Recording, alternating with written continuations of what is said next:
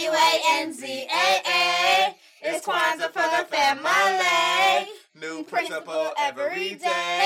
It's Kwanzaa for the family. K W A N Z A A. Hey, Kwanzaa for the family. New principle every day. Hey, Hey, Kwanzaa for the family. Habari Gani. Ujima, collective work and responsibility to build and maintain our community together and make our brothers and sisters problems our problems and solve them together.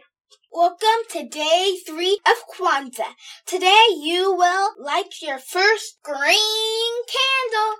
Ujima supports the basic idea that African is not just an identity, but also a destiny and duty. In other words, our collective identity in the long run is our collective future. That's right, Avery. There's a need and obligation for us to shape our future with our own minds and hands and share its difficulties so we can benefit together. We need each other. That's good, Jackson.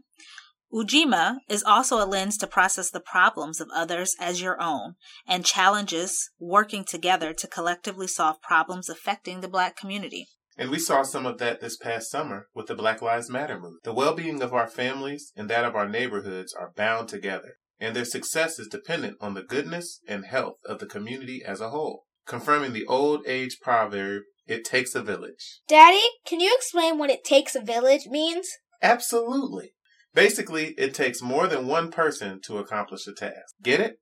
Oh, I got it now. Hey adults, lean close. Closer.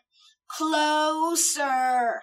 In honor of Ujima, we would like to Encourage. encourage you to check out our sponsorship page. It is full of black owned business that you can support and the list is growing. Hey, Mom, let's get to the poem.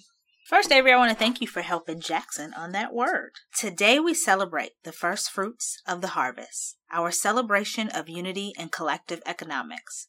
For we are a mighty people empowered by self determination and creativity. Today, we give thanks for love and prosperity. Happy Kwanzaa!